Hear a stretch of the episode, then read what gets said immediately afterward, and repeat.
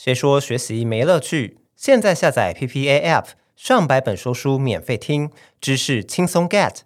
更多链接可点击资讯栏。说书内容正式开始。你好，我是周周鞋。时光飞逝啊，大家年前许的新年新希望，不知道现在是否已经在实践的路上呢？又或者你开始对生活感到厌倦，去年那种被困住的感觉又出现了呢？今天我们要为你介绍这本书，叫做《零干扰》。顾名思义，就是希望能够帮助你不受外界干扰，找回你的时间跟专注力，活出新的自己。这本书作者是罗伯·哈契，在外国企业中呢，他是一个炙手可热的企业顾问哦。他的工作主要是提供商业上的建议，帮助中小企业或组织管理者规划经营策略。现在的他是一家商业顾问公司 Owner Media Group 的共同创办人跟总监，带领整个团队协助企业的经营管理。作者呢，虽然已经有了企业教练这个身份，但是因为现代人的生活变化非常快速，这二十几年来，他还是不断思考，在这个资讯繁杂的世界里，到底要怎么有意识的管理时间，而且持续专注在工作当中呢？所以，为了找出专注的秘密，他开始拿自己当做实验品，测试非常多种能培养好习惯的方法。最后提出把成功放在眼前的心法。而书中除了举出很多不同例子在介绍这个概念以外，也提到一些能够在日常生活中运用的小技巧。接下来呢，我就来分享这些特别的心法，一起获得真正的专注吧。首先呢，就是这个把成功放在眼前的心法。在解释这个概念之前呢，先让我分享书中的一个小故事。这是一个关于正向心理学家尚恩·艾科尔他学吉他的故事。某一天，这个艾科尔呢对吉他产生了兴趣，而且真的想要认真去钻研这件事。可想而知，身为心理学专家的他非常熟悉人类的行为模式，所以在他决定要培养吉他这个兴趣的时候呢，他就先做好一系列的规划。他建立一份表单，仔细安排每天练习吉他的时间，包括练习频率跟持续的时间。所以他就这样子，每天晚上从衣柜里拿出吉他练习，结束练习后呢，再把吉他放回衣柜里。但是呢，就跟所有想培养新兴趣的人一样，这个习惯只持续了一段时间。过没多久后，他又回到以前的模式，一回到家就坐在沙发上看电视。不过，在艾克尔意识到这件事情的时候，他没有放弃哦，反而去思考这一切是怎么发生的。然后他发现到，他会这么自然的一回到家坐在沙发上，拿起遥控器看电视，是因为这一连串的动作实在是太轻松啦。相反的呢，他的吉他却完全不在他的视线范围内，所以他做了一个改变。他把吉他从衣柜里拿出来，放在电视跟沙发的中间，再把遥控器的电池取出来，然后把遥控器跟电池一起放到衣柜里。而且在改变之后呢，他就成功培养了每天练吉他的目标了。听到这里，你可能会觉得很惊讶，诶，就这样吗？听起来很简单，对吧？但怎么会发挥这么大的作用呢？因为他把旧习惯变得有难度，让新习惯变得容易达成。这个做法其实也完全体现了把成功放在眼前这个心法的概念，也就是找出你在达成目标上最重要的元素，然后把这个元素放在你看得见的地方，把会让你分心的事物藏起来。很多人可能会好奇，这个方法为什么会有效呢？其实这个心法的来头不小哦，看似简单的原理，其实背后呢掌握了人类的三大天性。第一个是意志力是有极限的。其实一直以来，对于探讨意志力有没有极限的这个主题，实验非常多啊。不过最著名的呢，是一九九八年的饼干实验。研究人员找来了一群饥肠辘辘的大学生来做实验，接着把他们分成两组，然后呢带到不同的房间参加考试。比较特别的是，他们在第一个房间的桌上放了一盘温热的饼干，但是呢，在第二个房间上放的是一盘红萝卜。而且呢，在学生们进入房间之前，研究人员都告诉他们，在你们作答结束之前呢，都不可以动桌上的食物。过了一段时间，研究人员验收了两个房间里面学生的作答状况，结果他们发现到，在第一个放饼干的房间里作答的学生，成绩普遍低于第二个房间里的学生。在这样子的实验结果之下，研究人员得到的结论是，意志力是有极限的。第一个房间的学生为了不吃饼干，就运用了比较多的意志力，所以花费在考试上的意志力就比较少了，导致呢考试的结果没这么理想。相对的，学生们在放着红萝卜的房间里面考试，因为比起对饼干的渴望，红萝卜比较不吸引人嘛，自然就可以花更多的注意力在考试上，因此呢获得比较好的成绩。你可以把意志力看成是一种自我控制的能力，它们就像肌肉一样，使用久了就会疲乏。因为这样，当我们在一件事情上用了大量的意志力之后呢，你就很难再去抵制其他诱惑或做出正确的决定了。作者非常清楚这个道理哦，所以在把成功放在眼前这个心法中呢，你可以发现到他鼓励大家的是移除会影响你完成目标的障碍物，不要轻易运用你的意志力。第二个是做决定会让人分心。可以仔细回想一下，今天从起床那一刻到睡前，你思考哪些事情，做了哪些决定呢？最普遍的日常决定，像是今天要穿什么，早餐要吃什么，上班走什么路线。其实这些每一个看起来很小的决定，都在耗损我们的时间跟精力。这也是为什么很多成功人士每天穿的都很简单，甚至是完全一样的。Apple 的创办人贾伯斯跟 Facebook 的创办人祖克伯就是两个最好的例子。贾伯斯每天都穿黑色高领毛衣配牛仔裤上班，祖克伯呢只是每天都穿同一款的灰色上衣配牛仔裤。所以对他们而言，每天要做非常多影响重大的决策。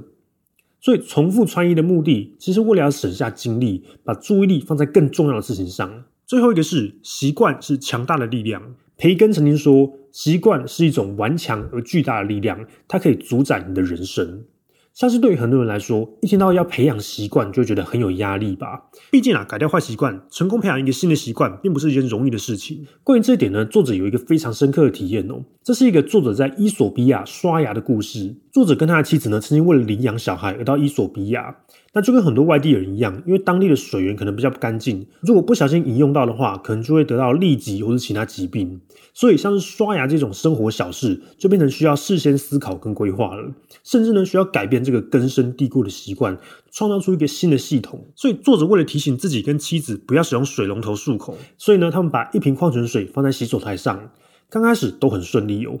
但是，就在他们旅程的最后一天，因为担心生病的这个念头消失，整个人都放松了。加上呢，多年来培养的打开水龙头漱口的习惯实在太强大了，所以作者就在要离开的最后一天喝到自来水了。这个故事就完全验证了，习惯是一个非常强大的力量。不过，他分享这个故事的用意，并不是要让大家放弃改变，而是让大家理解我们身上这个特性，然后反过来利用它。因为后来作者在顺利离开伊索比亚之后，回国后呢，还是不断回想这个故事，思考更好的做法。他想到，如果他当初找个东西把水龙头盖起来，透过这样子的方式告诉自己水龙头不能使用，很可能最后一天的悲剧就不会发生了。所以，其实我们不需要害怕习惯，只要你好好的运用它，它反而能够帮助减轻我们的精神负担，让我们的生活变得更简单。好，那我们刚刚透过了不同的例子，已经成功掌握到了把成功放在眼前的概念。但是如果要能够成功达成目标，光是掌握概念当然不够啦。作者在书中提到了一个非常有趣的做法，叫做从成功中学习。听到这里，你可能会疑惑：我们从小到大听到的成功学，大多都是鼓励我们从错误中学习。诶，都已经成功了，有什么好学习的呢？关于这一点呢，作者的想法是：缺点当然值得我们注意，但错误并不能够告诉我们如何变得更好。运动员的日常训练就是一个很好的例子。他们的训练通常都是有特定的教练帮忙规划的。运动员每天做的训练都是工作的一部分。所以他们会写下每天的运动笔记，然后教练根据这些记录调整训练内容，再定出新的训练计划。这样子的模式其实就是专注在我们能够做好的事情上。所以，与其花时间在研究失败上，不如呢把注意力放在成功的经验上，找出在其他地方也能复制的成功模式。不过呢，要真正做到从成功中学习，有一个前提就是我们要随时检视自己的表现，养成反思实践的习惯。像是我们可以常常问自己，有什么地方是我做得好的呢？为什么呢？还有思考，我们要怎么去复制这些成功的经验呢？不过啊，要在生活中持续练习这样子的反思实践，对很多人来说其实不太容易。也因为这样，作者发明了一个口诀，叫做 R I R A，RIRA，让想要获得专注的人们可以在日常生活中练习反思实践。RIRA 是由四个英文组成的，分别是辨认 （Recognize）、禁止 （Interdict）、重新聚焦 （Refocus） 和行动 （Act）。作者在书中分享到，游泳是他最无法专心的运动了，所以他在游泳的时候呢，就会运用到 RIRA 的口诀。首先是辨认，作者常在刚开始游泳的时候，脑袋中就会浮现各种叫他放弃的声音，像是你没有时间游泳了，你应该快点回去工作，或者是今天早点结束也没关系。所以像这种时候呢，作者就会透过辨认出一开始真正的想法，也就是他想要培养游泳的习惯。因为透过辨认，更能够清楚看见脑中有什么干扰。第二步是静止，也就是强制将一件事终止的意思。以这个例子来说呢，就是阻止负面的思考模式继续干扰你。你可以选择一个能让你快速冷静下来的词，像作者呢，每次游泳遇到快放弃的时候，他都会对自己说：“停下来，把干扰的声音全部赶走。”接着是重新聚焦，在成功阻止其他干扰声音之后呢，这个阶段你可以开始想办法把思绪。带回来手边在做的事情，让注意力重新聚焦在你自己的身上。最后一个步骤是行动，也就是回到你最一开始的行动跟思考上，继续做你原本在做的事情。如果游泳游了一半，那就继续游下去。那作者也建议，在重新聚焦到行动的这个阶段呢，可以从小的行动开始，像是我只要游完最后这一段就好，这样子就可以轻松的重新开始。下次当你又被外物压到喘不过气的时候，记得试试 RERA 口诀，先辨认，然后静止，接着呢重新聚焦，采取行动。但如果你还是觉得有点太抽象的话呢，作者在书中也分享一个非常简单的练习方法，就是在一天结束之前检视当天完成的事情，然后写下隔天的计划。诶，听起来很容易，对吧？睡前到书桌前呢，在空白纸上写下隔天的待办事项。然后再检查你每件事的完成进度，如果还有事情没完成的话，就移到隔天继续完成。这个方法用意在于，只要当你持续一段时间之后，你就会慢慢知道哪些事情比较重要，应该被排在优先位置，哪些只是不必要的事情。而且透过如实的记录工作进度，可以强迫自己更客观的审视自己。同时也能够思考这些问题，就是过程中遇到那些阻碍该如何调整呢？还有如何把成功的经验带到下一个工作当中？其实说到这里，你应该也发现一件事情吧，在成功中学习，其实是一个利用成功推进你前进的过程，而且能够透过反思实践来达成。只要你能够找到方法，持续的审视自己，还有从成功中找到自己的惯性模式，最后呢是建立自己的系统，并让它服务你。如果今天你已经很熟悉在成功中学习的这个精神的话，也有在工作中好好的运用反思实践的方法，那么恭喜你，可以来到下一个阶段了，那就是建立自己的系统。这句话是什么意思呢？在说明之前，我先跟你分享一个消防员的故事。作者有一个好朋友叫做马修，他是一位非常优秀的消防员。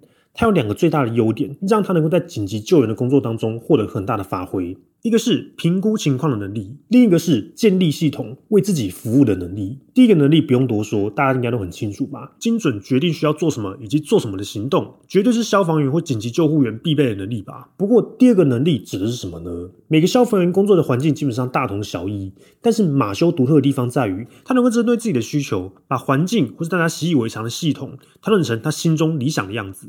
以他的工作桌为例，只要坐在他的工作桌面前，伸手就几乎能拿到所有的工具，而且他会根据每一个工具的使用频率、目的来摆放位置。他做这些是为了什么呢？为了让他的系统服务他，让他的环境能够支持他顺利完成工作。可能有些人会觉得这点小事算什么啊？但是可不要小看系统的力量哦。你可以想象一下，消防员的日常几乎是分秒必争，所以假设今天的情况非常紧急的话，马修也不会太慌乱，因为他能够永远马上触及并且运作自己的那套系统。他建立起这套系统的主要用意，并不是在于灭火这件事情，而是支持他自己做必要的工作。简单来说，就是他的目标已经从灭火的这个最终目标，变成确保每次行动都能够顺利运作的这个小目标。这里分享作者在书中写的一句话，也是建立自己的系统的核心精神：有目标固然重要，但是了解需要做什么，并建立系统来做这件事。更为关键，你也可以这样理解：想着终点本身没有意义，只有行动才能让你走向终点。同样的道理，如果你是一位作家，你想要出书，你的首要目标呢，应该是每天写作，而不是出书。你也可以试着带入你的目标，思考对现阶段的你来说，真正的目标到底是什么？相信在追求任何目标上，你都可以从建立自己的系统开始。它除了能够帮助你更了解自己以外，也能够让你在追求目标的过程当中保持专注，不受干扰，做出对当下你来说最好的决定。好，那今天的说书呢，已经到了尾声，相信透过今天的分享，能够帮助你降低被外界干扰的机会，重新把专注力放回自己的身上。无论是建议找出关键元素，移除障碍的，把成功放在眼前心发，或是透过在成功中学习进行反思实践。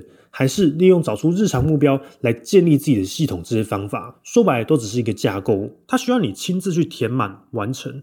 但是只要你把它们导入到你的工作习惯当中，而且持续练习跟调整，相信你离你的目标就不会太远了。做了几次以后，你也许会发现，原来找回时间、找回注意力，并没有你想象中这么困难。期待有一天，大家都有足够的余裕去追求生命中真正重要的事。我们下一集再见喽。